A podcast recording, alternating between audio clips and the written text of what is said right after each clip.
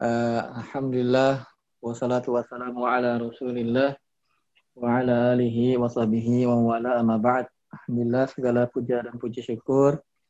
Dan selalu panjatkan kepada Allah Subhanahu wa taala yang terus memberikan tak henti-hentinya kepada kita. Nikmat-nikmatnya sangat banyak sekali. Yang di antara nikmat tersebut ya Allah Subhanahu wa taala masih mempertemukan kita untuk sama-sama mempelajari agama ini dan itu adalah nikmat yang sangat besar. Dan seorang mukmin seorang beriman semua keadaannya sebetulnya adalah baik. Tatkala dia senang dia baik keadaannya. Ketika dia susah dia pun baik. Ketika senang dia bersyukur. Dan bersyukur baik dan ketika dia susah, dia bersabar dan bersabar baik baginya. Oleh karena itu Rasulullah SAW nah, takjub kepada orang-orang seperti itu ajaban di amril mukmin. Betapa nakjubkannya perkara orang-orang yang beriman.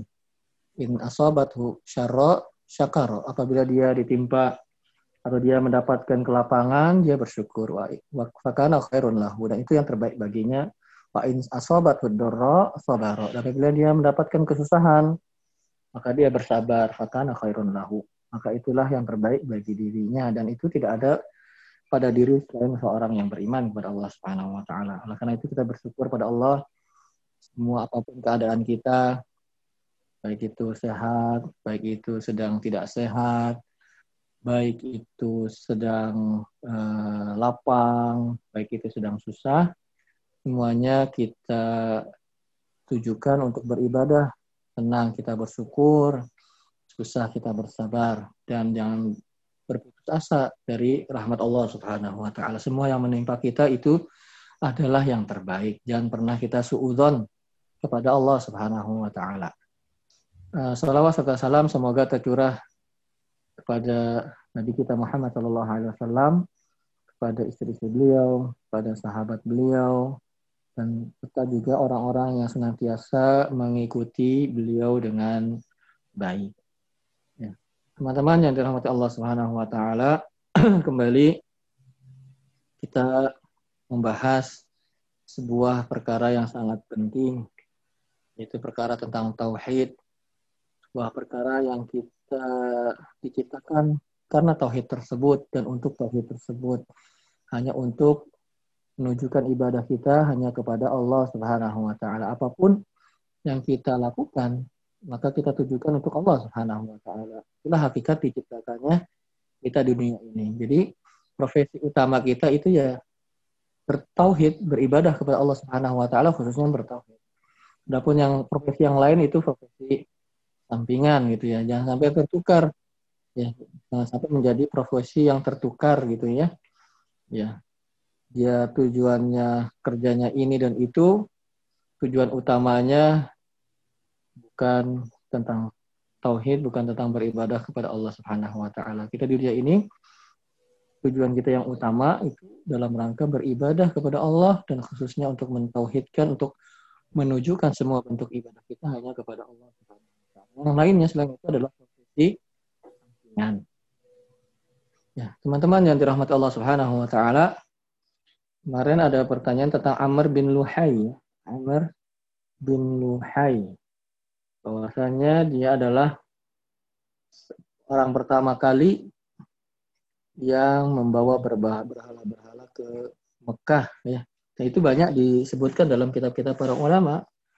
Ya, terutama yang membahas tentang akidah di antaranya kitab Al-I'tisam karangan Imam Asy-Syafi'i rahimahullahu taala ya menukilkan sebuah hadis di sana.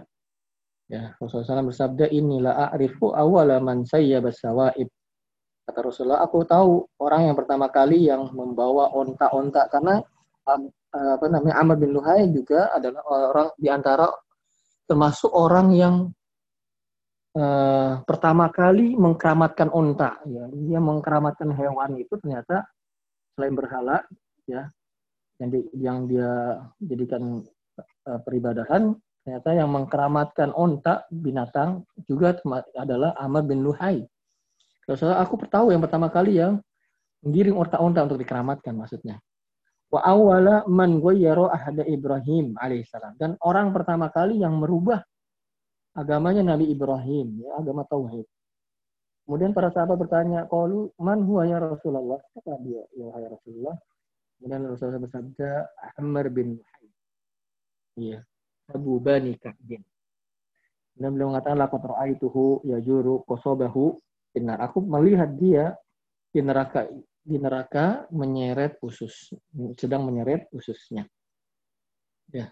Demikian yang pertanyaan apa? Amr, Amr pakai ainnya Amr bin Luhai, hanya harfil.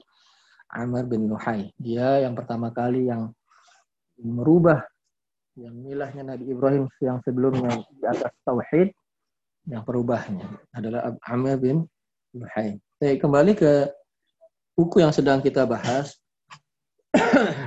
Alhamdulillah kita sampai kepada bab maja'a fi dzabhi li Bab keterangan menyembelih untuk selain Allah Teman-teman yang dirahmati Allah Subhanahu wa taala dalam bab ini Syekh Muhammad bin Abdul Wahab tidak uh, menerangkan secara tegas apa hukumnya. Cuman beliau mengatakan bab keterangan tentang menyembelih untuk selain Allah. Tidak seperti bab-bab yang sebelumnya yang tentang misalnya minasyirki termasuk kesyirikan demikian, termasuk kesyirikan demikian. Ya. Tapi dalam bab ini ya eh, beliau tidak menegaskan tentang hukumnya. Karena memang hukumnya berbeda-beda halnya. Menyembelih untuk selain Allah itu berbeda-beda. Tidak satu hukum.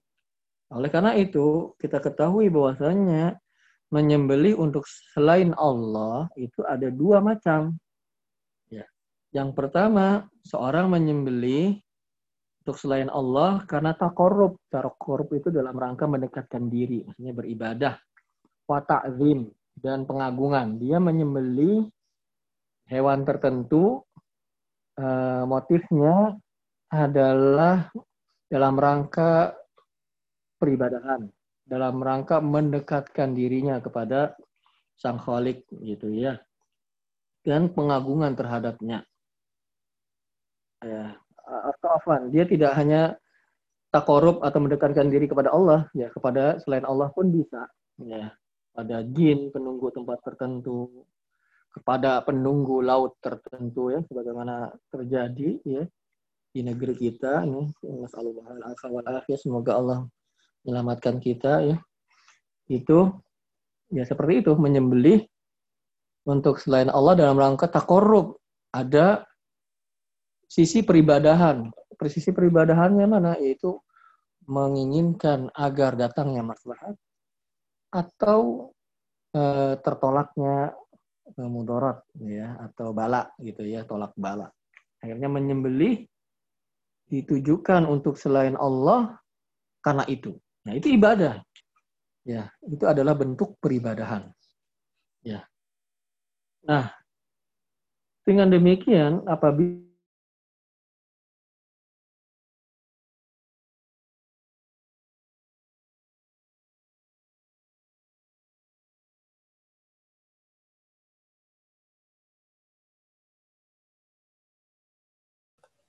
Assalamualaikum Ustaz. Yang kedua, menyembelih selain Allah, selain tadi ya, takorub dan takzim. Motifnya adalah karena merasa senang atau ingin memuliakan seseorang. Ya, kadang-kadang dia senang, eh, ini potong ya, potong ayam nih. Si ini datang dari jauh, saudara. Potong bebek ya. potong bebek ya nggak tahu kalau angsa. Yang jelas potong uh, ayam atau potong. Kalau kita kan ayam jarang kita ya potong kambing. Ya mikir-mikir. Kalau orang Arab tuh jamu jamu tamu itu jarang potong ayam potong kambing. Kita potong kambing satu kambing tiga tiga juta. Waduh tiga juta sekali makan. Habis itu kan. Ayam aja lah. Ayam juga yang pitik dibagi delapan gitu ya. Nah nah Nah, dalam rangka seperti itu, ya karena senang atau memuliakan seseorang, maka ya tentu saja bukan termasuk kesyirikan jelas itu ya. Nah, makanya uh, Syekh Muhammad bin Wahab pada bab ini tidak menegaskan apa termasuk syirik atau tidak karena memang uh, motifnya berbeda-beda orang menyembelih untuk selain Allah Subhanahu wa taala. Kalau motifnya yang pertama yaitu takarrub dan takzim, yaitu benar berbahaya bagi keimanan seseorang mengeluarkan seseorang dari keislaman bisa menyebabkan demikian. Ya, yang kedua itu hukumnya pada asalnya adalah mubah, ya, menyembelih, memotong hewan karena senang aja atau karena ingin menjamu seseorang, itu pada hukum asalnya ya boleh-boleh saja mubah. Tapi terkadang hal yang mubah itu kan bisa menjadi bentuk ibadah. Ya, ketika dia tujukan untuk memuliakan tamu, walaupun asalnya mubah ya jadi ibadah. Karena Rasulullah SAW kan pernah bersabda, "Man kana yu'minu billahi wal yawmil akhir, falyukrim doifahu." Eh, barang siapa yang beriman kepada Allah dan hari akhir, maka hendaknya dia memuliakan tamunya. Ya dan memuliakan tamu teman-teman yang dirahmati Allah Subhanahu wa taala kalau di Arab itu ya yang saya ketahui yang nggak tahu semua Arab yang jelas di antaranya Yaman di antaranya Saudi ya yang lain ini kurang tahu. Ya itu masih merupakan tradisi yang turun menurun yang masih dipegang memuliakan tamu. Aib bagi seorang ada tamu tamunya nggak dimuliakan.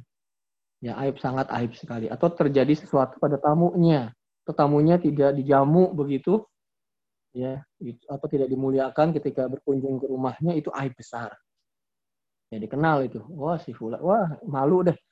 Malu sekeluarga gitu ya. Jadi omongan kata orang Sunda mati ke omongan gitu ya. Jadi bahan perbincangan orang-orang. Nah kalau mereka datang tuh subhanallah kalau kita datang ke mereka ya dijamunya luar biasa ya. Makanannya subhanallah. Dan subhanallahnya juga ya, keluarga dari pemilik rumahnya itu tidak makan makanan kecuali sisa dari yang disuguhkan ke tamunya.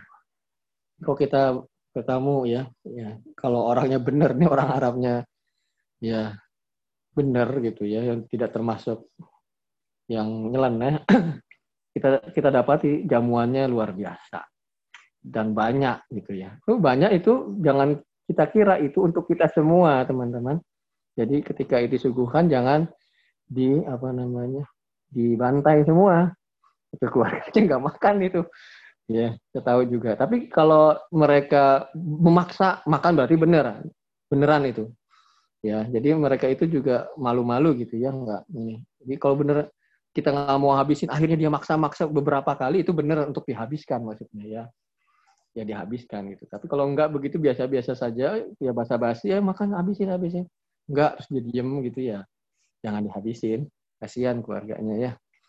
Nah, karena dua hal inilah maka tidak ditegaskan hukumnya. Tetapi yang berkaitan dengan permasalahan tauhid adalah tentu saja permasalahan yang pertama yaitu menyembelih untuk selain Allah dalam rangka takorup dan pengagungan. Itu yang bermasalah kepada tauhid seseorang.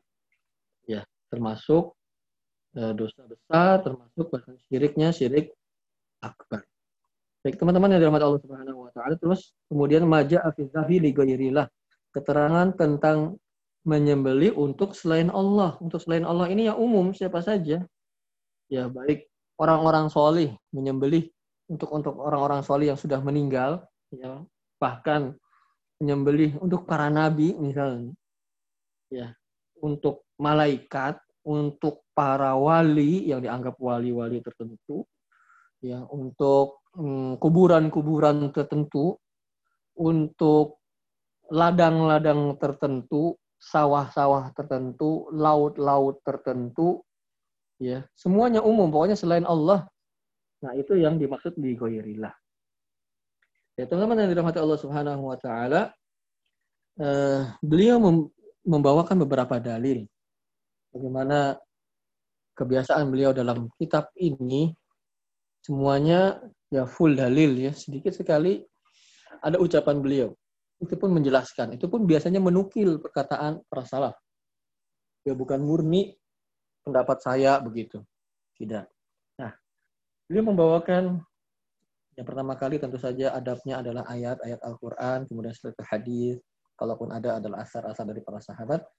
Yang pertama adalah sebuah ayat yang yang terdapat dalam Al-Quran surat Al-An'am ya 162 163 Allah Subhanahu wa taala berfirman Kul katakanlah inna solati sungguhnya solatku wa nusuki dan sembelihanku mahyaya dan hidupku wa mati dan matiku lillahi rabbil alamin itu adalah hanya untuk Allah penguasa alam semesta la syarika lahu. Tidak ada sekutu pun, satupun sekutu bagi bagi Allah. Teman-teman mata Allah Subhanahu wa taala ayat ini Allah berfirman kul katakanlah yaitu kepada nabi kita Muhammad sallallahu alaihi wasallam katakanlah wahai Nabi Muhammad kepada mereka orang-orang musyrikin ya Inna solati sungguhnya solatku ya Sholat ibadah ya. Nah, kata sholat ya ini sebagai for your information. Secara bahasa sholat itu artinya doa. Ya, dinamakan sholat itu secara bahasa sholat itu apa sinonimnya ya doa. Ya, tetapi secara istilah ya sebagaimana kita ketahui sholat itu adalah perbuatan yang diawali dengan takbir dan ditutup dengan salam. Nah, sholat yang mana yang dimaksud? Karena ini ayat tentang berkaitan dengan konteksnya syariat, maka tentu saja eh, makna yang dipahami adalah makna secara syariat, bukan secara bahasa. Ya, karena ada yang salah. Sholat itu kan artinya doa. Yang penting saya berdoa sudah sudah, sudah sholat. Padahal konteks kata-kata sholat dalam Al-Quran itu asalnya adalah sholat yang secara syar'i. Itu tadi yang disebutkan, yang perbuatan atau ibadah berupa ucapan ataupun perbuatan yang diawali dengan takbir dan ditutup dengan salam. Itu sholat. Maka sesungguhnya sholatku yaitu sholat yang kita ketahui secara syariat. Wa nusuki. Nusuk juga itu secara bahasa artinya ibadah juga nusuk namanya. Tapi secara uh, syariat syar'i adalah zabah zabhu zabhun bil kurban yaitu menyembelih kurban. Itu namanya uh, nusuk. Sungguhnya solatku dan sembelihanku ya dan hidup dan matiku hanya untuk Allah Subhanahu wa taala. Ya jadi semua uh, hal yang menegaskan kembali yang kita awal di awal-awal tadi bahwasanya seluruh hidup dan kehidupan kita intinya hanya ditujukan kepada Allah Subhanahu wa taala, baik itu salat, baik itu menyembelih, baik itu zakat, baik itu sedekah. Jadi semua hidup kita, mati kita hanya untuk Allah Subhanahu wa taala ya. Nah, dalam ayat ini teman-teman yang dirahmati Allah Subhanahu wa taala uh, dalilnya adalah inna solati wa nusuki pada lafat nusuk ya. Pada nafat nusuk itu bahwasanya menyembelih itu adalah murni untuk Allah Subhanahu wa taala. Karena lillahi rabbil alamin. Inna salati wa nusuki lillah gitu ya. Berarti kita tujukan uh, sembelihan kita itu hanya untuk Allah Subhanahu wa taala bukan untuk selain Allah Subhanahu wa taala Kemudian itu yang pertama dalilnya.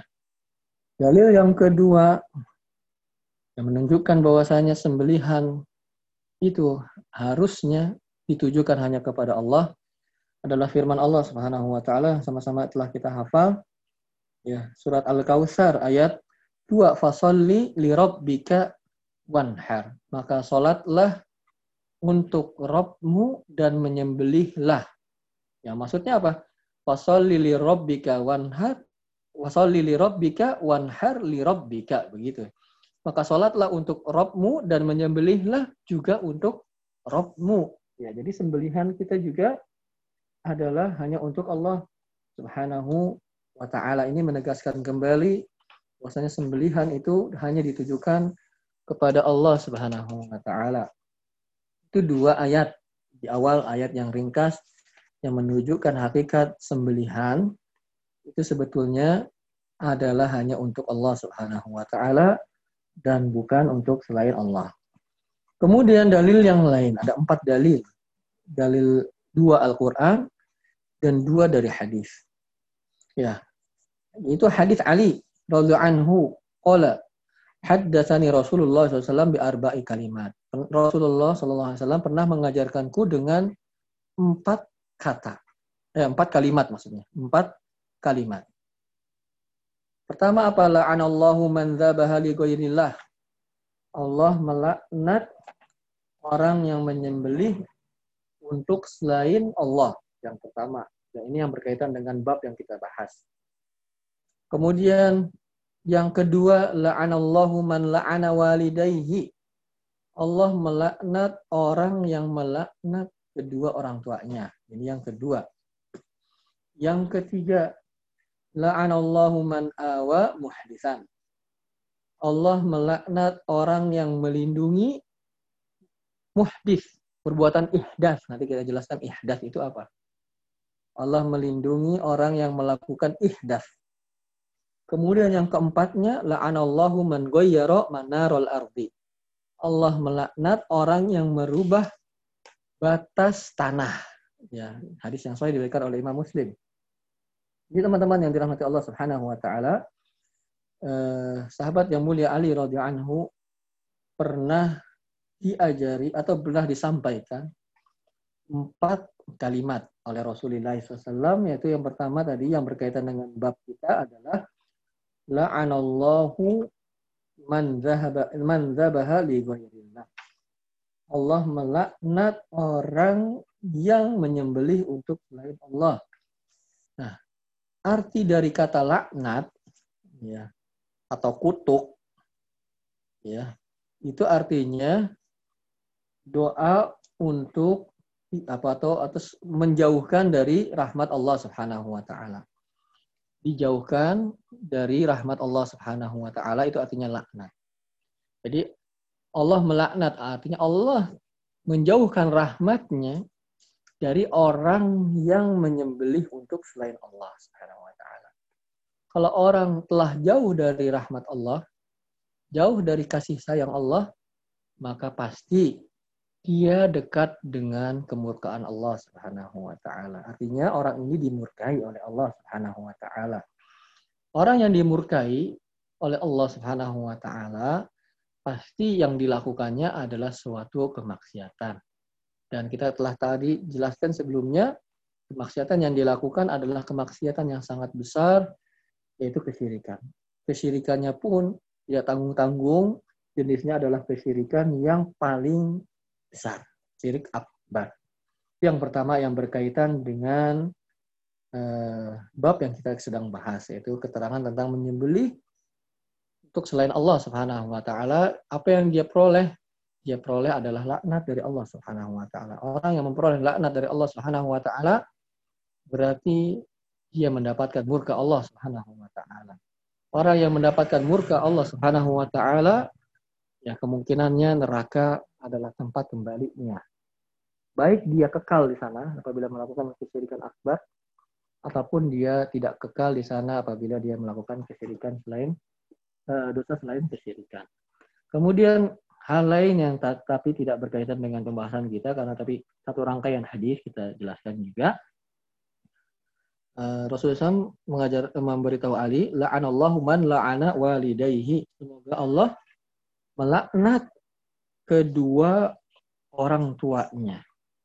Melaknat maksudnya ya mencaci maki kedua orang tuanya. Ya. Di laknat seorang kepada orang lain itu adalah dengan mencaci makinya, dengan menghardiknya, dengan yang seperti itu. Ya, eh, bagaimana caranya? Kok ada orang anak yang mencaci kedua orang tuanya? Ya, ada banyak ya kejadian. Ya, anak yang diurus oleh kedua orang tuanya sejak lahir, kemudian besar, setelah besar uh, durhaka kepada kedua orang tuanya, mencaci makinya, berkata kasar kepada mereka. Dan itu teman-teman yang dirahmati Allah Subhanahu wa taala dosa yang besar. Ya. Justru perintah Allah Subhanahu wa taala yang terbesar setelah tauhid adalah agar kita berbakti kepada kedua orang tua kita wa qad rabbuka alla ta'budu illa iyyahu wa bil walidaini ihsana. Dan Allah telah menetapkan mewajibkan ya bahwasanya janganlah kalian beribadah melainkan hanya kepadanya dan benar-benarlah kalian berbuat baik kepada kedua orang tua. Nah, perintah berbakti kepada orang tua datang setelah perintah agar kita hanya beribadah kepada Allah Subhanahu Nah, jadi orang-orang yang bertauhid teman-teman yang dirahmati Allah Subhanahu wa taala seharusnya mengharuskan dia menjadi orang-orang yang berbakti kepada kedua orang tuanya. Dia tidak mengatakan perkataan-perkataan yang jelek kepada kedua orang tuanya, tidak menampakkan hal-hal yang membuat orang tua tidak senang. Ya, menampakkan saja ya dengan raut wajah, dengan sikap, dengan gerak-gerik yang sekiranya tidak disukai oleh orang tua kita, menyakiti hati kedua orang tua kita, maka kita tidak lakukan. Apalagi berkata, apalagi mencaci maki kedua orang tua kita, tidak walaupun sebagaimanapun uh, tidak menyenangkannya kedua orang tua kita, tetap seorang yang yang bertauhid itu menahan dirinya. Baik dengan gerak-geriknya, raut wajahnya, ataupun dengan perkataannya. Dia tahan, walaupun sebagaimana tidak menyenangkan orang tuanya menurut dia. Dia tahan untuk tidak menyakiti kedua orang tuanya. Dia atur ucapannya agar tidak menyakiti kedua orang tuanya. Walaupun dia kesel, sekesel-keselnya kepada kedua orang tuanya. Ataupun kedua orang tuanya menurut dia menyebalkan misalnya. Ya tetap dia menahannya untuk tidak melakukan hal apalagi mencaci maki kedua orang tua maka orang yang seperti itu mendapatkan laknat Allah Subhanahu wa taala pertama itu yang dimaksud melaknat dua orang tua. Ada juga bentuk melaknat orang tua selain secara langsung melaknatnya, mencaci makinya, menghardiknya. Bagaimana? Yaitu seorang dia mencaci maki orang tua orang lain sehingga orang lain itu mencaci maki kedua orang tuanya. Bagaimana dalam sebuah hadis yang sahih diriwayatkan oleh Imam Bukhari dan Muslim, ya pernah ditanya Rasulullah SAW, gimana kok bisa caranya seorang itu melaknat kedua orang tuanya yaitu dengan cara bisa juga dengan cara ya subuh abar rojul faya subuh abahu. Dia itu mencaci orang tua atau bapaknya seseorang kemudian orang itu mencaci bapaknya. Dengan sebab dia caci bapaknya orang lain akhirnya orang itu mencaci bapaknya dia. Faya subuh ummahu faya subuh ummahu atau dia mencaci ibu seseorang dan kemudian seorang itu mencaci akhirnya mencaci ibunya ya. Nah, teman-teman yang dirahmati Allah Subhanahu wa taala, dari hadis yang kita sebutkan tadi ya ya subuh aba rajul subuh abahu wa subuh ummahu subuh ummahu seorang mencaci bapak seseorang kemudian akhirnya balik mencacinya demikian pula ibunya. Nah, dari sini dari hadis yang kita bacakan ini terdapat kaidah bahwasanya sebab itu seperti orang yang melakukannya secara langsung. Ketika kita menjadi penyebab terhadap sesuatu, itu seperti halnya kita melakukan hal itu secara langsung. Nah, karena dalam hadis itu kita menjadi penyebab orang mencaci kedua orang tua kita. Maka itu adalah mencaci kedua orang tua. Ya, bagaimana man la'ana walidai bagaimana seorang itu melaknat kedua orang tuanya tadi bentuknya di antaranya adalah dia menjadi sebab orang tuanya dicela. Nah itu juga seperti mencela kedua orang tuanya. Jadi sebab yang menghantarkan sesuatu karena kita maka kita itu seperti melakukan sesuatu tersebut. Contoh lain, kita misalnya menjadi sebab uh, menyiapkan minum-minuman uh, keras ya minuman keras kita siapkan walaupun kita nggak minum minuman keras itu ya Minuman keras ini bukan es batu ya, teman-teman. Es batu walaupun keras tidak dikategorikan minuman keras. Ya, ya kita menyiapkan minuman-minuman keras agar orang-orang minum. Nah, itu seperti halnya kita minum minuman keras tersebut. Karena kita adalah sebab orang melakukan atau meminum minuman keras. Demikian juga yang lain. Nah, dari hadis tadi, bahwasannya ya sebab itu seperti halnya orang yang melakukannya secara langsung. Penyebab sesuatu itu seperti seorang itu melakukannya secara langsung dan itu dilaknat oleh Allah Subhanahu wa taala. La'anallahu man la'ana walidayh. Allah melaknat orang yang melaknat kedua orang tuanya. Selain itu yang ketiga, Allah juga melaknat orang yang melindungi seseorang yang melakukan ihdas. Ya. Yang disebut ihdas itu adalah di antaranya membuat hal-hal yang baru di dalam agama. Membuat kebitahan. Kebitahan ya suatu hal yang baru yang tidak ada landasannya di dalam agama kita. Ya, yang berkaitan dengan peribadahan. Yang namanya kebitahan. Nah, Allah juga melaknat orang yang melindungi orang yang melakukan kebitahan. Itu di antara makna ihdas. Kemudian yang dinamakan ihdas juga yaitu eh, perbuatan-perbuatan maksiat secara umum. Ya. Perbuatan kriminalitas, ya. Orang pokoknya perbuatan-perbuatan yang seperti itu kemudian dilindungi oleh seseorang perbuatan itu, maksiatan-kemaksiatan tersebut termasuk di antara orang-orang yang Allah Subhanahu wa taala laknat. Karena Allah melalui lisan Rasulullah SAW bersabda, la'anallahu man awa muhdisan.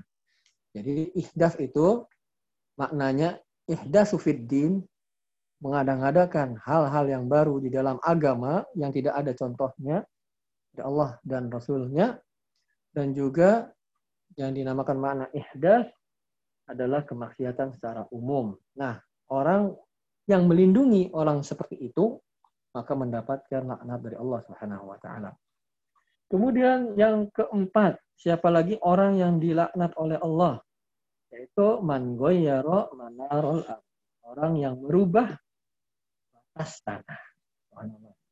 Merubah batas tanah, patok tanah atau ya batas tanah gitu ya. Ya dimajukan atau dimundurkan itu dilaknat. Ya, banyak ya. Bukan dirubah batas tanah. Tanah orang ditempati bahkan kan gitu. Ya diserobot tanahnya, dibangun bangunan. Dan itu termasuk orang yang Allah Subhanahu wa taala laknat. Atau yang secara kita nggak sadar nih teman-teman dan terjadi merubah batas rumah kita. Ya. Rumah kita batasnya sampai ukuran tertentu dimajuin karena biar agak lega. Padahal majunya juga nggak nggak lega-lega amat, paling meter setengah meter. Ya. Sampai nyerobot tempat tempat yang bukan haknya, ya. Nah, itu juga termasuk tuh. Maju ke depan rumah kita ya. Ya, padahal batas tanah kita nggak sampai situ. Ya, itu juga termasuk man goyaro la'anallah man goyaro manarul arti. Semoga Allah, Allah Subhanahu wa taala melaknat orang yang merubah batas tanah. Ya. Dan teman-teman yang dirahmati Allah Subhanahu wa taala selain mendapatkan laknat dari Allah, dijauhkan dari rahmat Allah, dari kasih sayang Allah, maka orang yang merubah batas tanah seperti itu eh, pun mendapatkan adab yang lain. Bagaimana yang disampaikan oleh Rasulullah SAW, manik tato ashibron minal ardi dhul. Barang siapa yang mengambil satu jengkal, satu jengkal nih, bukan satu meter, satu jengkal dari tanah secara zalim, bukan haknya diambil, satu jengkal sibron tawaqahu min sabi ardina. Allah akan menggantungkan ya tujuh lapis tanah yang dia ambil itu di lehernya. Itu kalau satu sibron atau satu jengkal. Nanti bayangin tujuh lapis satu jengkal ke bawah itu berapa kilo ya beratnya. Ya kalau tanah di atas ini di bawah kan banyak batu. Terus terus terus ke bawah tujuh lapis digantungkan di lehernya. Itu satu siber Kalau setengah meter berapa? Kalau satu meter berapa?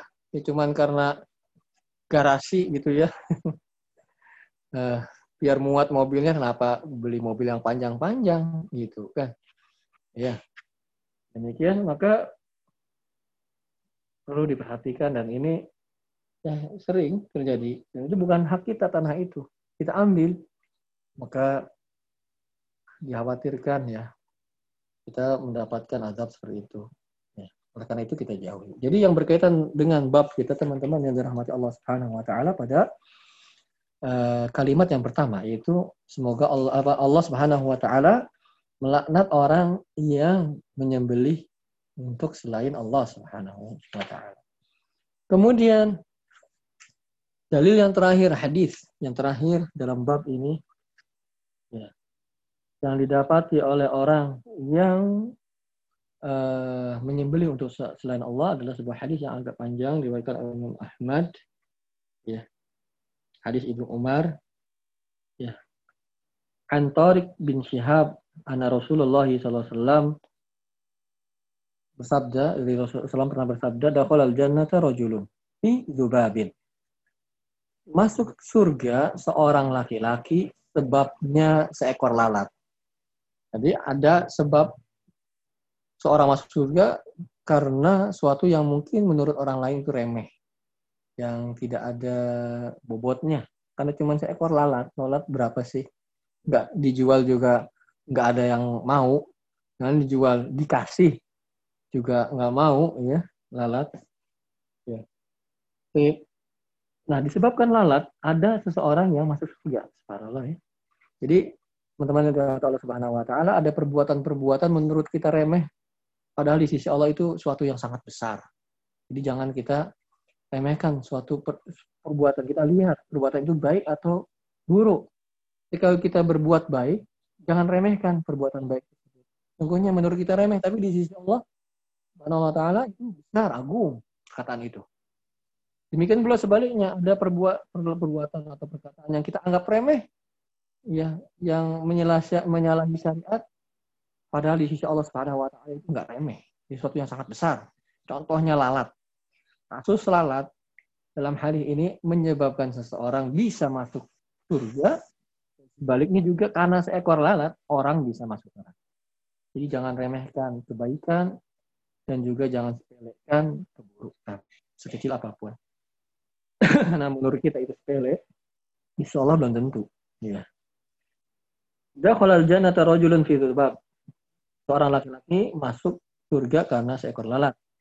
Pada khalan naro rajulun fi bab. Dan juga ada seorang laki-laki yang masuk neraka sebabnya juga seekor lalat. Kenapa kok bisa begitu? Maka itu juga heran para sahabat. Faqalu, maka mereka bertanya para sahabat, "Kaifa dzalika ya Rasulullah?" Bisa begitu wahai Rasulullah? Masuk surga karena lalat, dua masuk neraka juga karena lalat. Suatu lalat apaan sih kan gitu kan? Bisa gitu. Kemudian Rasulullah SAW menceritakan. Ya, Maro rojulani pernah lewat dua orang ala kaumin melewati se, sebuah kaum lahum sonam kaum itu punya berhala. Kaum itu punya berhala. Nah, dua orang ini lewat nih sebuah kaum itu. La yajuzuhu ahadun mereka itu kaum itu tidak memperbolehkan seseorang pun untuk lewat lewat daerahnya ya, hatta yuqarribu syai'an sampai dia mengorbankan sesuatu. Pokoknya mau lewat sini harus mengorbankan sesuatu untuk berhala kami. Kalau enggak, enggak bisa lewat gitu. Faqalu li ahadihima. Kemudian kaum yang punya berhala itu yang tidak membiarkan seseorang lewat daerahnya kecuali setelah melakukan ritual apa namanya, pengorbanan terhadap berhalanya apa pun juga. Ya, mereka mengatakan kepada salah satu dari dua orang tadi yang lewat, korib, berkurban apa namanya menyembelihlah ya kurbankanlah sesuatu kalau dia si orang itu yang ditanya yang diperintah yang di apa namanya yang ditujukan ucapan itu tadi laisa indi syai'un uqarribuhu saya nggak punya apa-apa untuk saya kurbankan. Nggak ada, saya nggak punya apa-apaan, pakai apaan. Ayam nggak ada, kambing nggak ada, nggak bawa, udah nggak bawa, dan kaki. Kemudian si kaum itu qalulahu dia mengatakan padanya qarib walau zubaban. Berkurbanlah walaupun dengan seekor lalat. Seolah ya. Pokoknya nggak boleh lewat sebelum dia ber, mengorbankan sesuatu. Walaupun sesuatunya itu lalat, cari lalat. Ya, kalau nyamuk, cari nyamuk. Mungkin nggak lagi itu nggak ada, nggak ada nyamuk ya. Lalat itu biasanya kalau di Arab itu musim dingin. Musim dingin banyak lalat, jarang nyamuk. Musim kemarau banyak nyamuk. Nah ini di musim dingin kayaknya nih. Ya korip walau zubaban. Berkurbanlah walaupun seekor lalat dengan seekor lalat. Ya. Terus fakor roba zubaban. Akhirnya dia nurut tuh si laki-laki tadi. Akhirnya berkurban mengorbankan seekor lalat fahallu sabilahu. Mereka pun me, biar, me, apa namanya membuka jalan untuknya. Biarkan jalan untuk fadakhalan nar. Maka dia pun masuk neraka. Maksudnya dia mati, meninggal, setelah meninggal karena hal itu dia masuk neraka. Enggak langsung masuk neraka, dia meninggal dulu. Waqalu dan si kaum tadi itu mengatakan kepada yang lainnya lagi. Ya. Qarib, berkurbanlah kamu Ya, kayak temenmu tuh. Boleh lewat. Kalau enggak ya nggak bisa lewat. Sini. Kemudian Faqala ma kuntu li uqarriba li ahadin syai'an dunallahi azza wa jalla. Masya Allah. Dia mengatakan saya tidak akan mengorbankan sesuatu apa pun. Apa pun juga nggak mau saya untuk selain Allah subhanahu wa ta'ala.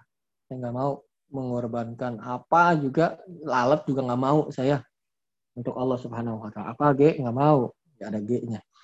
Kemudian akhirnya apa? Fadorobu unukohu. Akhirnya mereka kaum itu memenggal kepalanya. Ya, fada jannah. Kemudian dia masuk ke dalam surga. Jadi teman-teman yang dirahmati Allah Subhanahu wa taala, remeh sebabnya. Ya. Eh, karena seekor lalat saja. Tetapi seekor lalat ini bisa menyebabkan dia masuk surga ataupun masuk ke dalam neraka. Ini berkurban dengan seekor lalat yang tidak berharga. Lagi dengan sesuatu yang berharga. Ya, semuanya itu termasuk jenis kesyirikan kepada Allah Subhanahu wa taala. Jadi teman-teman yang dirahmati Allah Subhanahu wa taala kita jangan sampai menyepelekan sebuah perkataan atau suatu perbuatan, apalagi yang berkaitan dengan akidah dan tauhid. Sungguhnya perkara itu di sisi Allah Subhanahu wa taala besar. Sepele menurut kita iya. Nah, tapi di sisi Allah Subhanahu wa taala enggak sepele. Gitu berat. Ya, ada lagi juga sebab yang kita kira sepele atau dikira orang sepele, eh, tapi itu menyebabkan seorang itu masuk ke dalam neraka. Sebuah hadis yang lain sebuah hadis yang sahih diberikan oleh Imam Bukhari dan Muslim. Rasulullah mengatakan dakhalatin naro imra'atun fi hiratin fi hiratin habasatha. Seorang perempuan itu masuk neraka karena seekor kucing yang dia kurung, nggak bisa nyari makan kucing itu, ya di di di tanah nggak bisa makan di luar gitu ya, dikurung saja akhirnya kucingnya mati. Ya. Kata Rasulullah SAW, naro imro'ah. Seorang wanita. Ada seorang dulu, ada kisah nyata ini ya, real. Ada seorang wanita dia masuk neraka sebabnya karena seekor kucing yang dia kurung nggak dikasih makan, nggak bisa nggak dikasih makan, nggak dibiarkan untuk mencari makanan sendiri, kucing tersebut akhirnya mati. Ya, jadi teman-teman yang dirahmati Allah Subhanahu Wa Taala, sebab yang menurut kita ringan, tapi tidak ringan di sisi Allah Subhanahu wa taala. Dan dari sini juga dari kisah kucing tadi itu bahwasanya agama Islam begitu kasih sayang ya terhadap semua makhluk. Ya, kalau ada apa ya gerakan-gerakan sekarang tuh gerakan yang hewan itu apa sih? Uh, apa sih yang hewan-hewan itu perlindungan terhadap hewan maka sungguhnya WWF WWF ya apa sih World Word apa tuh? Kalau yang itu peta sih, Wild. peta. Word wild apa? Yang peta itu, stat. Peta apa? Aduh, nah, Pembela itu tanah yang air. apa? Bukan yang kayak apa eh, satu komunitas yang memang misinya tuh buat apa melindungi inian hewan lah, keselamatan hewan. kesejahteraan hewan, peliharaan terutama ya. Yang perawat ya kesejahteraan Saya mereka lupa ya. kepanjangannya apa tuh. Pokoknya namanya peta gitu. Oh, peta ya tadi pembela Tanah air. tadi? Bukan. Pembela tanah air apa hubungannya ya dengan hewan? Jadi teman-teman, ya sungguhnya Islam itu merah, sang agama yang penuh kasih sayang sampai-sampai masalah hewan saja ah, itu bisa menyebabkan seorang masuk hewan apa neraka dan masuk surga itu. Ya. Yang begitu menetik apa namanya memberikan kasih sayangnya kepada kepada alam semesta ini. Jadi kalau tuduhan-tuduhan Islam itu benging, Islam itu ya seperti itulah ya. Nah, kita tahu bersama ya tentu saja jauh ya dari itu. Ya, kalau ada satu orang, dua orang kelompok sedikit minoritas dari kaum muslimin yang yang pro, apa namanya persentasenya mungkin 0,00000 berapa persen begitu. Melakukan hal yang tidak disyariatkan dalam Islam ya jangan digeneralisir pada kaum muslimin. Bagi orang-orang yang mencoba berusaha untuk menampilkan Islam ya secara zahir secara nampak kemudian disematkan kepada mereka ya itu tidak sesungguhnya jauh. Islam tidak demikian ya semuanya ini mungkin diketahui secara bersama. Tapi ya orang-orang yang tidak menyukai agama ini ya tentu saja. Walaupun sudah tahu bagaimana usahanya agar memang mencemarkan. Ini tapi kita perlu diketahui bahwasanya Islam tidak demikian.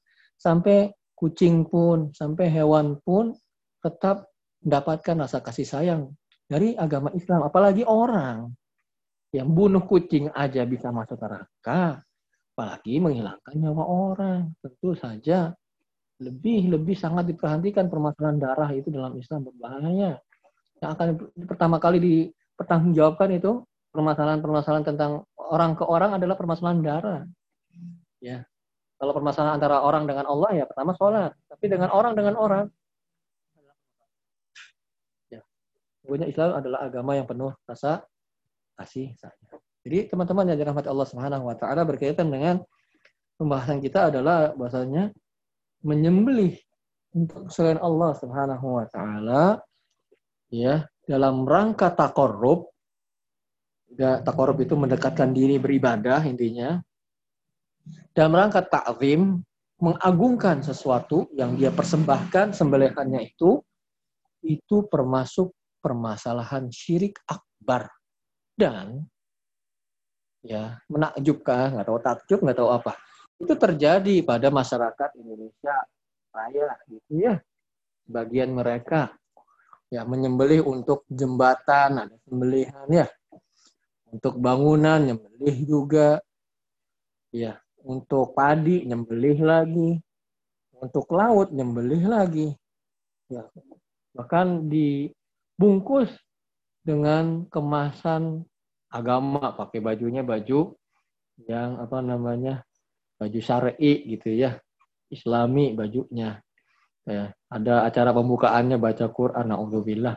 Dicampur adukan antara hak dan batil gitu. Untuk mengelabui atau untuk tidak menampakkan uh, hakikat sejatinya dan juga dibela dengan dalih uh, kearifan lokal dan sebagainya.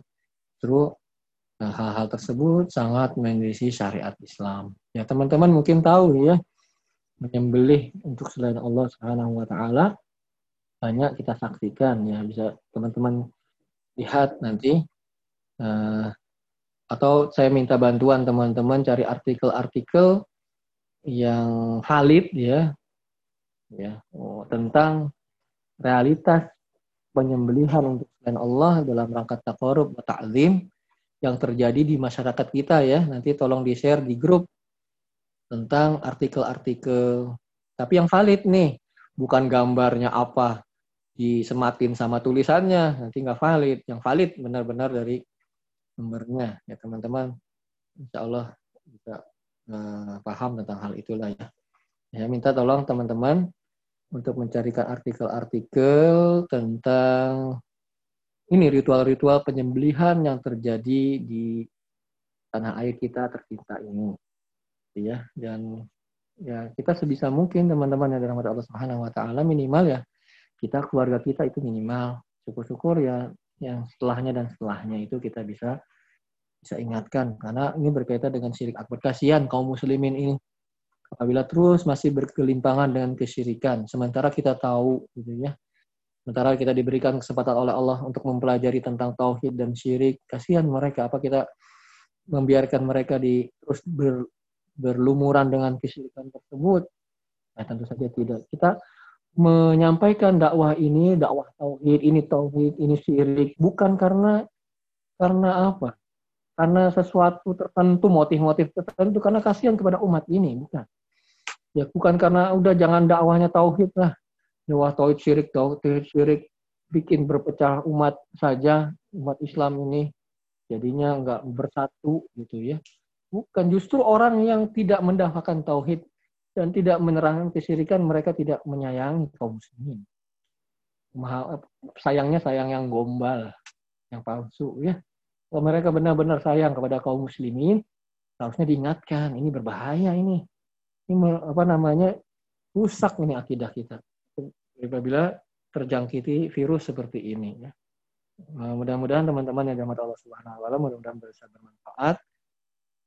Apabila ada yang mau disampaikan, dipersilahkan. Kalau saya bisa jawab, saya jawab. Kalau tidak, ya mohon maaf, mohon dimaklumi.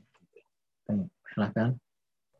Subhanahu wa Ustadz, atas materi yang disampaikan pada Ahad pagi hari ini. Tafadhol was kalian yang ingin bertanya kepada Ustadz terkait materi ataupun di luar materi dipersilakan. Sebelum ditanya Nanya, sama Ustadz, lagi menanya dulu. Bapak ya. lanjut. Ya, ya. gini Ustadz, uh, mau nanya yang terkait syirik tadi Ustadz. Hmm. Kalau apa namanya ini yang aneh pahamin syirik itu kan apa namanya menyembah memper uh, mengibadahi selain kepada Allah setiap menduakan Allah gitu. Yeah. Nah, tapi yang mau aneh tanyakan lebih kepada konteks apa ya? Sebenarnya bukan mengibadahi. Jadi ya kan kalau di negara kita gitu kan kebudayaannya kan macam-macam tuh. Tiap hmm. daerah punya apa namanya tradisi terus budaya yang sifatnya ritualnya unik-unik tuh Ustaz. Nah, itu zaman apa namanya? Kalau misalkan aneh biasa kan dulu kalau misalkan ke tempat-tempat baru gitu Ustaz. Ya. Contohnya kayak gunung gitu Ustaz. Ini kan apa? gunung apa? Nih. Kayak apa? Ke tempat ini gunung gitu Ustaz. Apa tempat apa? Gunung. Gunung. Oh, gunung. Iya, iya, iya. Hmm, ada Terus beberapa kenapa? daerah. Hmm, ada beberapa daerah gunung itu yang punya uh, kepercayaan gitu nggak boleh ini nggak boleh ini nggak boleh ini gitu Ustaz. Nah hmm. dalam konteks syirik tadi Ustaz sebenarnya nggak bermaksud untuk uh, apa namanya mempercayai atau mengibadahi kepercayaan hmm. di tempat-tempat tadi gitu yang orang bilang keramat atau ada ininya lah petuahnya gitu. Tapi hmm. uh, saat itu aneh dalam konteks sekedar menghormati apa yang jadi kepercayaan tempat sekitar tapi nggak e, mengimani gitu loh karena aneh yakin yang kita kan memang hidup berdamping seperti ada apa gaib itu kan juga harus kita percayai kan hmm. tapi e, kita juga kan nggak boleh e, sombong gitu ya hmm. istilahnya berkelakuan kayak asal gitu kompral gimana pun tempat baru harus dihormatin tapi hmm. bukan dalam konteks e, menuruti apa yang tadi disebutin sama warga sekitar gitu Ustaz tempat keramat segala macam. Nah itu tanggapan gimana Ustaz kalau seperti itu Ustaz? Baik, ke gunung atau ke suatu tempat-tempat tertentu ya. Antum ini ya, Wanadri bukan? Ustaz? Antum ikut Wanadri? Mapala saja. Mapala. Enggak, ya? enggak ikut, cuma ini aja hobi aja Ustaz. Atau independent hikers bukan? Rempakem dan Independen aja. Tempak Independent hackers. Oh iya iya iya. Iya. iya. Uh, jadi gini, um, permasalahan tentang suatu hal yang apa namanya berkaitan dengan hal-hal yang seperti itu apabila dia menyalahi syariat maka tentu saja uh, yang kita dahulukan syariat maka kita tolak hal tersebut. Contohnya tadi tradisi yang hadis yang terakhir tadi. Sekaum kelompok kaum punya tradisi di sana ada berhala yang seseorang nggak boleh lewat ke situ kecuali dia berkurban mengorbankan sesuatu. Maka tentu saja hal-hal yang seperti itu yang ada unsur kesyirikan ada unsur kemaksiatan Ya, kita harus tempat itu ada melakukan harus suatu kelak apa nama perbuatan yang itu bermaksiat kepada Allah, maka tentu saja tidak kita ikuti. Dan apabila ada keyakinan-keyakinan kalau begini begitu dan begitu, nggak ada sebab dan akibatnya secara syar'i dan kauni, maka kita telah jelaskan ya itu termasuk tiaroh, ya. Termasuk apa? Berprasangka sesuatu karena melihat atau melakukan sesuatu merasa sial dalam uh, karena sebabnya dia mengucapkan sesuatu hal atau melakukan sesuatu hal dan itu namanya tiar apa namanya? Namanya tiar dan tiar ada syirik.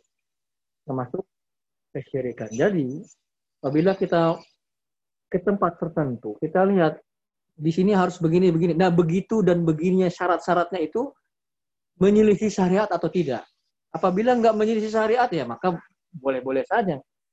Tanya di sini ya harus yang sopan di daerah sini, harus mengucapkan sesuatu yang katanya begini, orang sini itu nggak suka kalau dibilangnya begini dan begitu. Nah itu boleh-boleh saja. Tapi kalau dia sudah bersinggungan tradisi tersebut dengan perintah Allah Subhanahu wa taala artinya melanggar perintah Allah baik dalam sisi tauhid atau dalam sisi bermaksiat kepada Allah, itu saja tidak kita ikuti, tidak kita penuhi. Misalnya kita lewat suatu tempat, tempat itu harus memegang sesuatu, ya. Ada suatu buletan harus dipegang, itu ya. Nah, saya di mana? Di Gunung Everest gitu ya. Aku kalau lihat ya, trip ke sana, melewati suatu tempat, dia megang bulutan-bulutan tuh, ter diputerin. Nah, atau melakukan kalau mau naik ke Everest kan ada upacara-upacara tersebut tertentu ya di sana ya. Ada namanya tuh apa tuh suku apa tuh sana Everest itu. Nah, lupa lagi. Dan jadi porter, suka jadi porter di sana itu dia melakukan ritual tertentu dan mengajak guide-nya apa sih yang diajak dia kan jadi guide ya. Diajak orang yang digaitin sama dia itu melakukan ritual tertentu juga. Maka tentu saja hal-hal yang seperti ini ya tidak diikuti oleh orang-orang yang bertauhid. Jadi kita lihat timbangannya adalah syariat.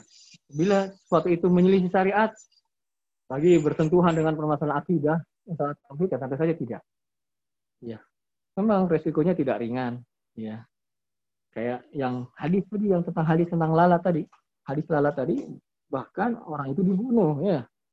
Tapi sebab dibunuhnya akhirnya memasukkan dia ke dalam surga karena dia mempertahankan tidak apa namanya tidak menyembelih untuk selain Allah Jadi dilihat lagi. Nah, e, jadi apa tradisi itu apabila dia sesuai dengan Islam maka kita ikuti tradisi tersebut. Gotong royong bahu membahu tolong menolong sebagainya. Itu yang memang tidak ber, apa namanya bertentangan dengan syariat maka kita penuhi. Apabila bertentangan dengan syariat ada unsur-unsur kesyirikan di sana ada unsur-unsur kemaksiatan di sana, maka kita tidak ikuti tradisi tersebut. Ya, ya. Dan orang mengikuti tradisi seperti itu yang me, apa namanya, melanggar tauhid dan melanggar maksiat itu tercela. Bagaimana Allah Subhanahu wa taala berfirman dalam surat Zukhruf ya. Bal qalu inna wajadna aba'ana ala ummah wa inna ala atharihim muhtadun. Ya surat Zukhruf Allah Subhanahu wa taala ayat 22 Allah Subhanahu wa taala berfirman, sungguhnya kami mendapati nenek-nenek moyang kami menganut suatu keyakinan ala ummah. Berada dalam suatu keyakinan. Ya. Dan kami wa inna ala asarihim ya muhtadun. Dan kami mengikuti jejak mereka. Ini dicela oleh Allah Subhanahu wa taala mengikuti tradisi nenek moyang uh, sementara tradisi tersebut menyelisih syariat ya. Kemudian dalihnya adalah ini kan bapak-bapak moyang kita udah begini dari dulu. Itu di wah oleh Allah Subhanahu wa taala. Jadi kita lihat intinya kita lihat apakah syarat-syarat ya atau yang diberlakukan itu menyelisih syariat atau tidak. Kalau menyelisih syariat enggak enggak usah. Oh, kalau itu balik lagi lebih baik balik daripada kita terjerumus ke dalam kesyirikan atau cari tempat lain lah yang tidak seperti ini. Insya Allah ada dan banyak ya. Ngapain sih susah-susah ke tempat itu, tempat yang lain juga. Bumi Allah ini luas kok. Tempat lain cari. Atau pulang, kalaupun pulang-pulang. Nggak ada masalah rugi di jalan, enggak, enggak rugi. Ya, sungguhnya kita mempertahankan akidah kita, kan tauhid kita itu nggak rugi. Kan di kata kan ada tuh kata-kata yang hikmah yang bagus. Man taraka syai'an lillah awadahullahu khairan minhu. Barang siapa meninggalkan sesuatu karena Allah, maka pasti Allah akan ganti yang lebih baik darinya. Ya, jangan takut. Ya. Nggak, nggak akan rugi insya Allah. Rugi secara material ya, tapi enggak di Allah kita mendapatkan pahala yang besar karena kita mempertahankan tauhid kita nggak usah nggak apa-apa. Balik balik lagi. Nggak ada masalah. Itu daripada kita melakukan kesyirikan gitu loh ya begitu mas Gumilang ya. Siap Ustaz. Makasih banyak Ustaz. Cari tempat lain. Insya Allah banyak lah yang ada begitu gitu ya tempat-tempat lain. Iya Ustaz. Nah. uh, ada yang lain? Ustaz. Ini ingin bertanya Ustaz. Terkait penyembelihan hewan Ustaz tapi bukan terkait syirik sih, Ustaz. Halal haramnya ya, Ustaz. Iya, iya. Kalau kita yang halal itu kan disembelih atas nama Allah ya, Ustaz ya. Gimana yang halal itu apa? Bismillah.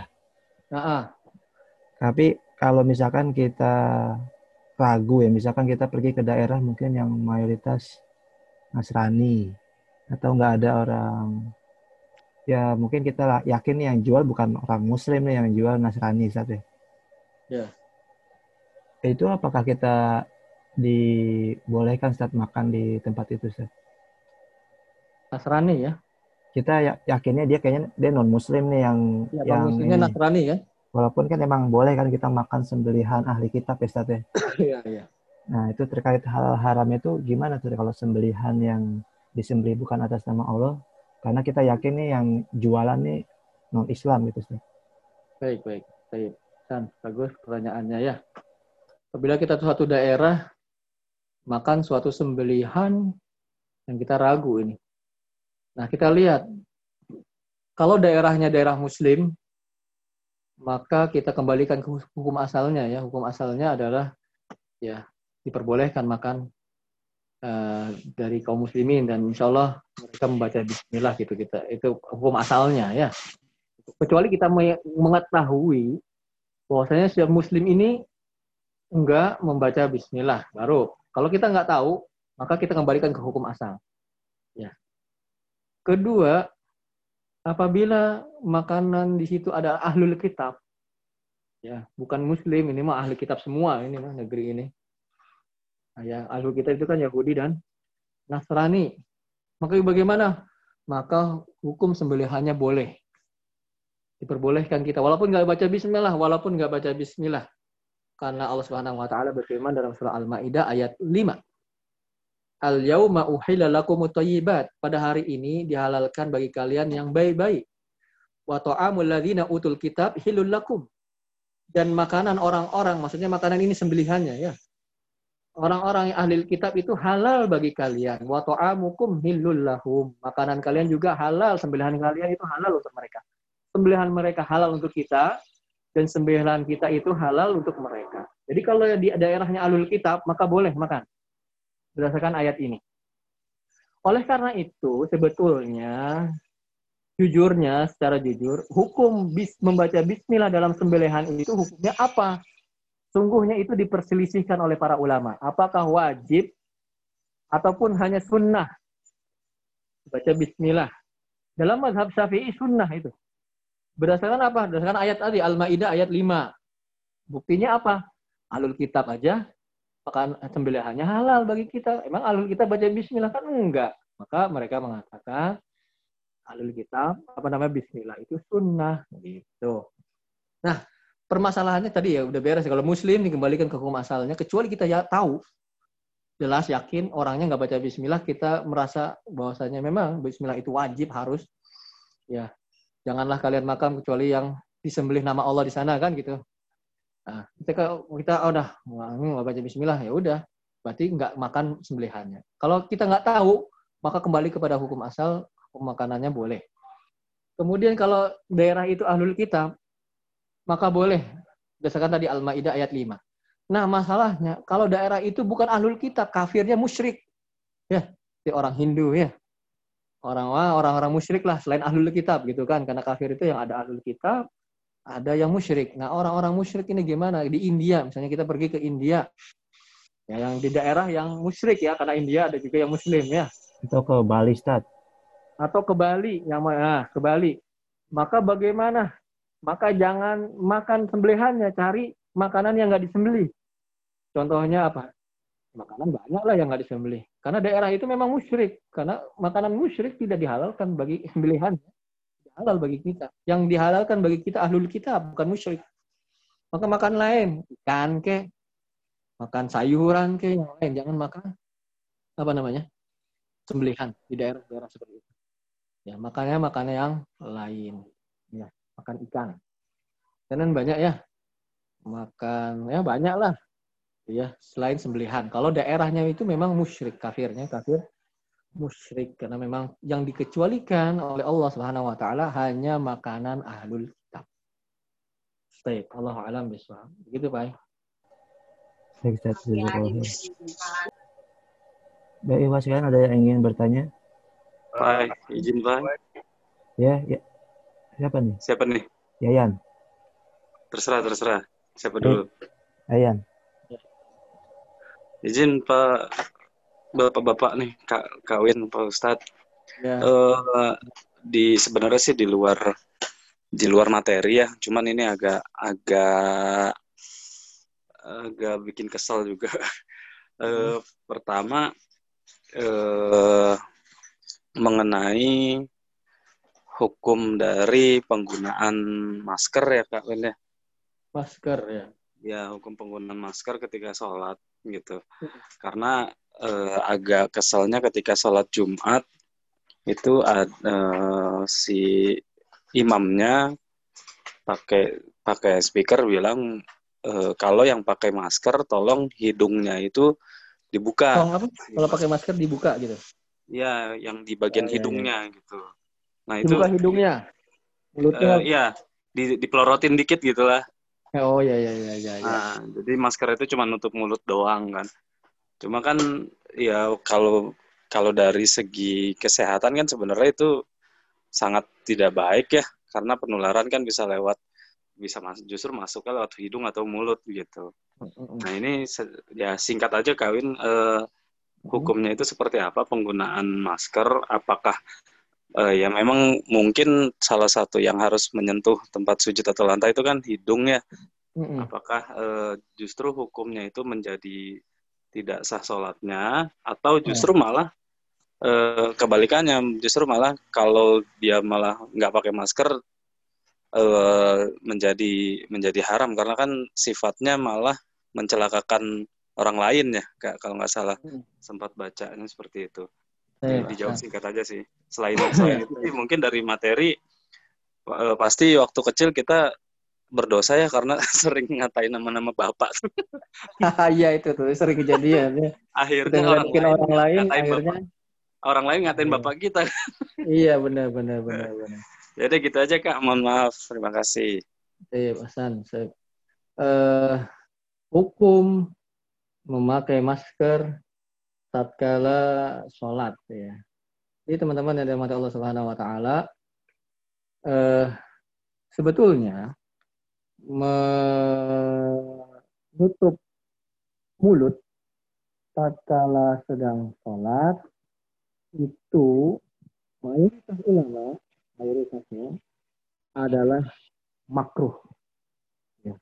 makruh kan. Makruh itu apa? Apabila ditinggalkan itu mendapatkan pahala gitu ya. Nah, itu pertama hukumnya makruh. Yang kedua, ada yang sampai mengatakan haram. Cuman itu tidak mayoritas ulama. Zohiriyah. Ada mazhab namanya Zohiriyah. Ya haram. Ya. ya mungkin saja sang kodok, sang orang itu uh, berpendapat demikian. Mungkin. Tapi mayoritasnya adalah makruh, tidak sampai derajat haram. Karena boleh menutup wajah pada kondisi-kondisi tertentu. Misalnya, contohnya seorang wanita yang bercadar dan dia meyakini cadar itu adalah wajib karena diperselisihkan hukum cadar. Ketika ada orang yang bukan mahramnya lewat di hadapannya ketika sholat, dia maka apa yang dilakukan boleh menutup wajahnya ketika itu. Kalau itu haram berarti nggak boleh sama sekali kan gitu. Nah, maka hukumnya Allah alam bisawab saya sih cenderung kepada yang makruh. Ya, kepada yang makruh. Nah, yang makruh itu teman-teman yang dirahmati Allah Subhanahu wa taala itu ditinggalkan tatkala ada kebutuhan. Kalau ada butuh saja ya, yang makruh itu boleh kita lakukan maksudnya apa? Suatu yang makruh saja uh, ketika kita butuh kepada suatu itu boleh kita lakukan. Itu kalau makruh ya. Nah, uh, dan taruhlah ya teman-teman yang dirahmati Allah Subhanahu wa taala uh, apabila dia hukumnya haram saja. Misalnya ya. Maka ada kaidah fikih uh, ad-daruratu tubihul mahdzurah. Darurat itu memperbolehkan hal-hal yang eh, apa namanya yang dilarang. Hal-hal yang diharamkan tatkala darurat maka itu diperbolehkan. Banyak kasusnya ya contoh yang gampang yang jelas kalau kita kelaparan di hutan kan boleh makan daging-daging yang tidak atau hewan-hewan yang diharamkan makan daging babi. Ya kan gitu kan? Nah taruhlah itu adalah hukumnya uh, tidak boleh saja haram. Maka ketika ada darurat dan telah kita ketahui masalahnya begini sih. Masalahnya hukum eh, terhadap hal ini masker dan sebagainya itu berkaitan dengan pemahaman seorang terhadap coronanya itu sendiri. Ada orang yang menganggap itu tidak berbahaya corona itu biasa-biasa saja ya seperti penyakit yang lain kalaupun ada korban ya penyakit lain juga ada korban kan gitu Nah, ketika dia beranggapan seperti itu, ya tentu saja uh, apa namanya tidak ada keringanan-keringanan. Nah, yang kita melihat bahwasanya itu berbahaya dan itu memang kalaupun nggak berbahaya, mungkin ber, tidak berbahaya bagi seorang. Ini bagi yang lain ya nggak nggak semua di pukul rata itu nggak berbahaya semua orang kan gitu. Ya, mungkin menurut dia dia apa namanya bisa bisa imunnya kuat dan sebagainya, tidak berbahaya bagi dia, banyak, imunnya pada kuat, tapi bagi orang lain kan belum tentu. Karena ada sesuatu yang tidak berbahaya bagi seseorang, belum tentu nggak bahaya juga bagi orang lain kan gitu. Berbeda-beda. Nah, Allah alam biswab.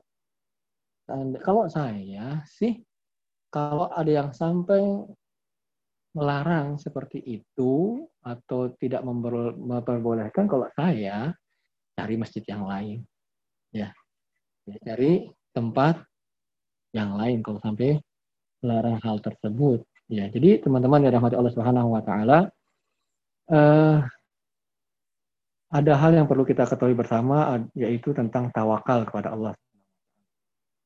Tawakal sebagaimana sudah sepertinya kita singgung-singgung sebelumnya ya. Tawakal itu bukan artinya pasrah ya. Bukan artinya tawakal itu ah eh tawakal aja lah. Nah, kita sering salah artikan tuh, itu tawakal aja. Tawakal apa sih? Pasrah aja, bukan tawakal itu adalah mengambil apa namanya menyadarkan diri kita kepada Allah setelah mengambil sebab sebab tertentu ya sebabnya juga sebab yang paling maksimal yang kita ambil tentu saja ya nah, jadi kita pertama menyadarkan diri kita kepada Allah Subhanahu wa taala dengan mengambil sebab-sebab Dan orang yang paling tawakal siapa sih orang paling tawakal di dunia ini kan Rasulullah SAW. Nah kita lihat bahwasanya beliau SAW tatkala berperang saja, beliau pakai baju besi. Beliau bawa senjata, bukan mentang-mentang ah Rasul kan nggak mungkin mati kalau mati ceritanya kan selesai dong. Dan gitu pasti nggak mati nih. Udahlah nggak usah lah bawa berat-berat, bawa pedang-pedangan, bawa baju besi berat-beratin pasti nggak mati lah. Tapi apa yang kita lihat dari Rasulullah SAW?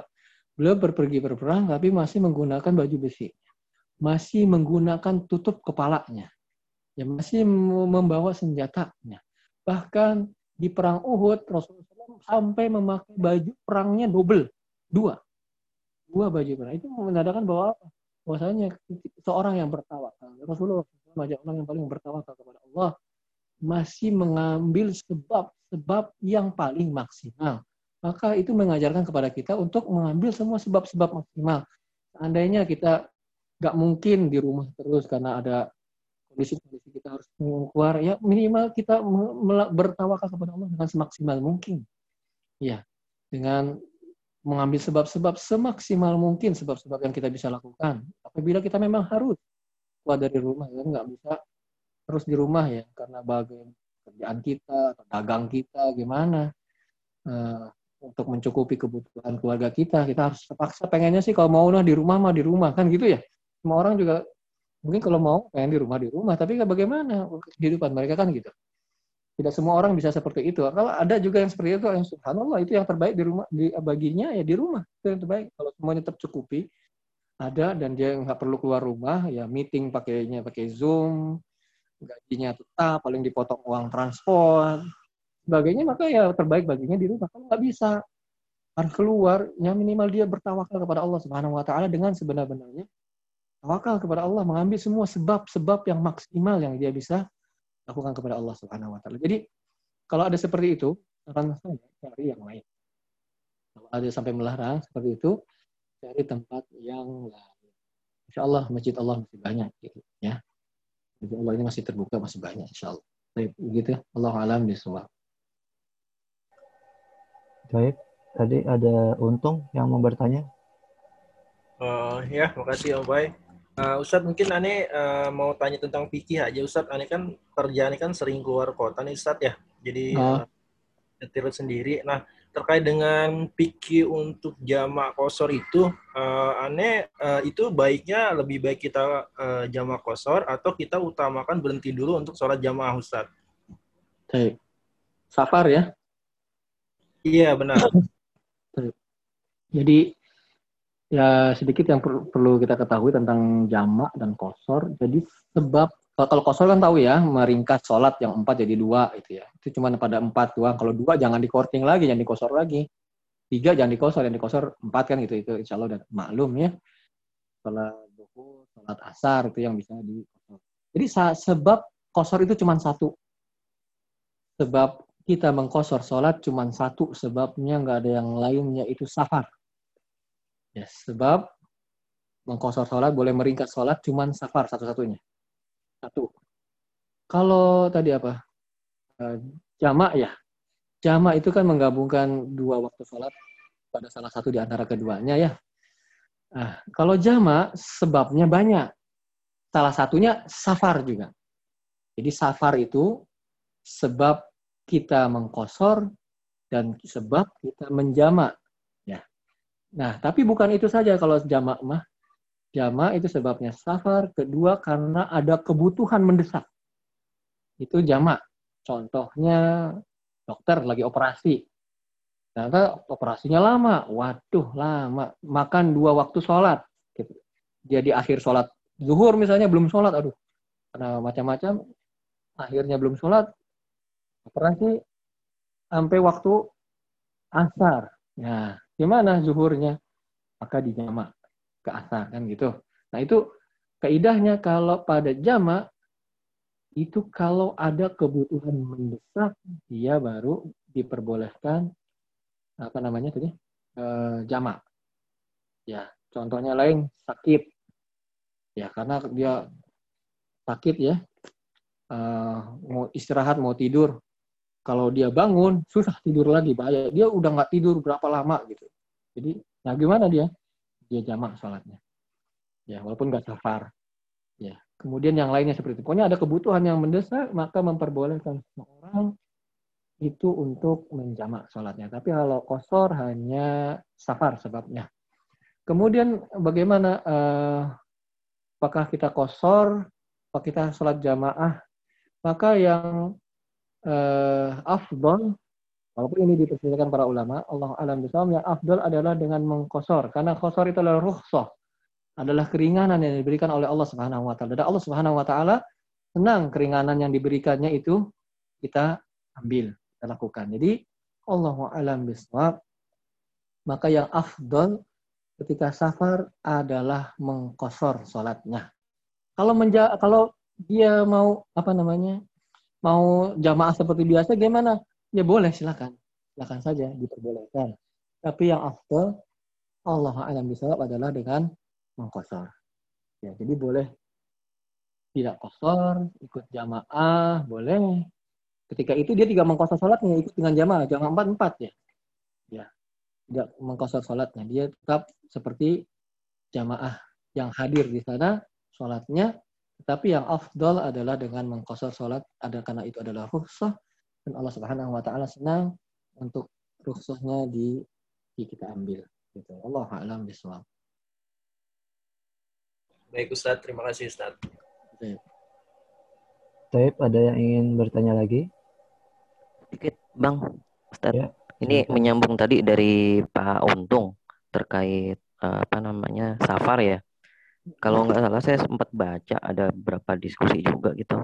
Safarnya sendiri kan ada syaratnya tuh Ustaz apa ya. harus berapa puluh kilo gitu. Kalau di hadis saya pernah dengar berapa hasta gitu ya. Itu yang ya. dikonversi ke kilo tuh yang sekitar 80 kilo Ustaz ya. Itu yang ya. benar seperti apa Ustaz? Makasih Ustaz. Uh, masalah jarak safar itu uh, diperselisihkan oleh para ulama tentang batasannya. Kenapa mereka berselisih pendapat tentang batasan safar? Karena memang tidak ada dalil secara tegas menunjukkan batasan-batasan safar. Oleh karena itu para ulama mereka berbeda pendapat tentang batasan tentang safar.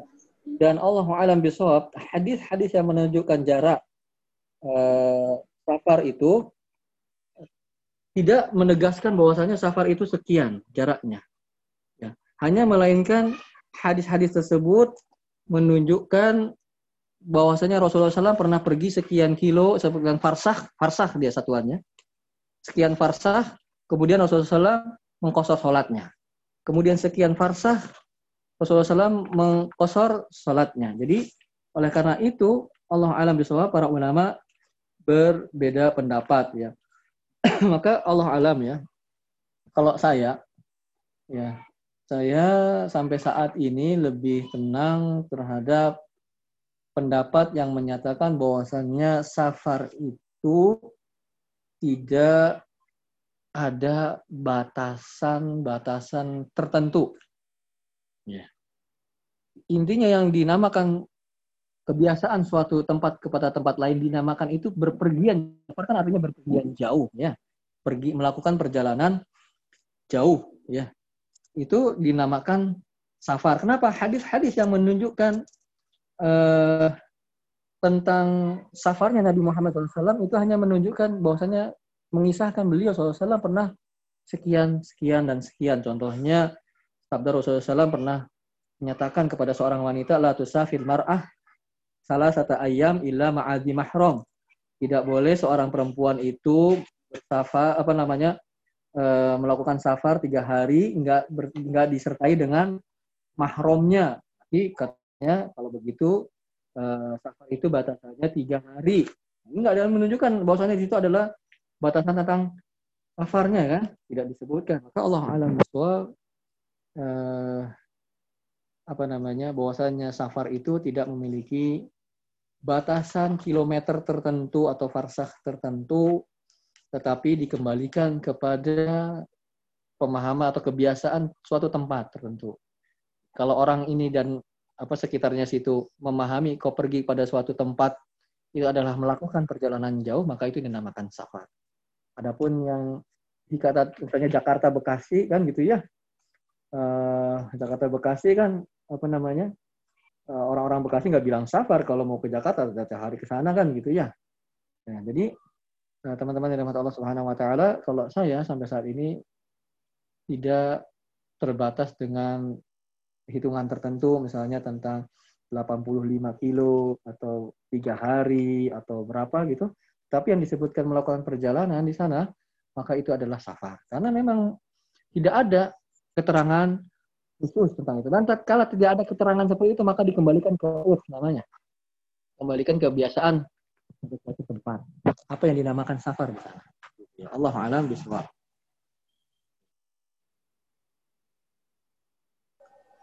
Baik. Masih ada yang ingin bertanya? Uh, masih bisa Om Pak ya? ya satu lagi mungkin ya. Satu lagi ya sedikit mungkin uh, Om ya, Ustadz. Ustadz yeah. uh, menyambung tadi pertanyaan yang apa terkait dengan makanan hal haram, Ustadz. Aneh kan uh, job desain itu kan kerjanya uh, kadang keluar negeri juga, Ustadz ya, sebulan atau dua minggu di sana. Nah, hmm. itu kadang kan kalau di Eropa itu kan untuk nyari makanan halal agak susah Ustadz ya. Apalagi ya. kalau yang mungkin di agak di desa-desa gitu. Nah, hmm. kayak konsumsi ayam atau telur itu hukumnya gimana Ustaz ya? Kalau kita tahu kan uh, ayam atau telur itu kan baik di Eropa ataupun di Asia kayak Thailand atau Filipina itu kan uh, notabene mungkin menyembelihnya atau membeli tanpa bismillah Ustaz ya. Nah, itu iya, iya. seperti apa Ustaz ya kira-kira ya? Oh, baik, baik. Baik pertanyaan yang bagus ya. Bagaimana makan uh, apa namanya? sembelihan dari orang-orang yang uh, ya kafir apa namanya uh, yang kita ketahui bahwa mereka tidak mengucapkan Bismillah. Nah kafir itu kan ada dua dibagi, ada ahlul kitab, ada musyrik. Ya ahlul kitab itu Yahudi dan Nasrani. Ya musyrik itu ya ya penyembah berhala dan sebagainya, bukan Yahudi dan Nasrani dia musyrik. Apabila tempat itu adalah tempat uh, daerah ahlul kitab yaitu Yahudi dan Nasrani, maka kita diperbolehkan untuk makan sembelihannya.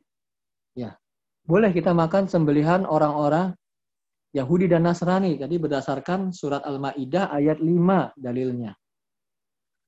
Al-yauma uhilla lakum thayyibat wa ta'amul ladzina utul kitab halul lakum wa ta'amukum halul lahum. Pada hari ini telah dihalalkan yang bagi kalian yang baik-baik dan sembelihan kalian uh, itu adalah eh, sembelihan orang-orang ahlul kitab adalah halal untuk kalian dan kebalikannya demikian ya. Dan sembelihan kalian juga halal untuk ahlul kitab. Jadi kalau ahlul kitab maka sembelihannya boleh kita makan. Ahlul kitab ya Yahudi dan Nasrani. Di Eropa itu kan nggak semua Yahudi dan Nasrani ada yang ateis ya. Ya enggak? Atau banyak saya nggak tahu. Tapi kalau daerah itu Yahudi dan Nasrani yang kita tahu dominas dominasinya di sana begitu Yahudi dan Nasrani maka boleh makan. Ya masalahnya kalau di Thailand, di Thailand itu kan ada yang muslim yang bagian dekat Malaysia mungkin muslim. Tapi yang itu kan musyrik ya. Nah, kalau di daerah yang musyrik seperti itu, maka tidak boleh makan semakan sembelihannya, nggak boleh. Kalau daerahnya itu mayoritas musyrik semua, ah mayoritasnya deh musyrik, maka kita tidak memakan sembelihan. Makanan-makanan yang disembelih. Makannya apa dong? Cari yang selain sembelihan kok, insya Allah ada. Ya, makan ikan masih bisa, makan sayur masih bisa begitu. Gitu. Baik. Jadi kalau ahlul kitab Yahudi Nasrani boleh. Kalau musyrik hmm, tidak boleh makan sembelihan. Gitu. Allah alam bisawab. Baik Ustaz, terima kasih Ustaz. Baik, jazakallah khair kasiran wa fikum atas materi yang disampaikan dan jawaban-jawaban atas pertanyaan pada saat pagi ini. Mudah-mudahan kita dipertemukan lagi di Ahad minggu depan. Semoga Allah beri kesehatan dan kesempatan. Untuk menutup kajian kali ini, kita doa kafatul majlis.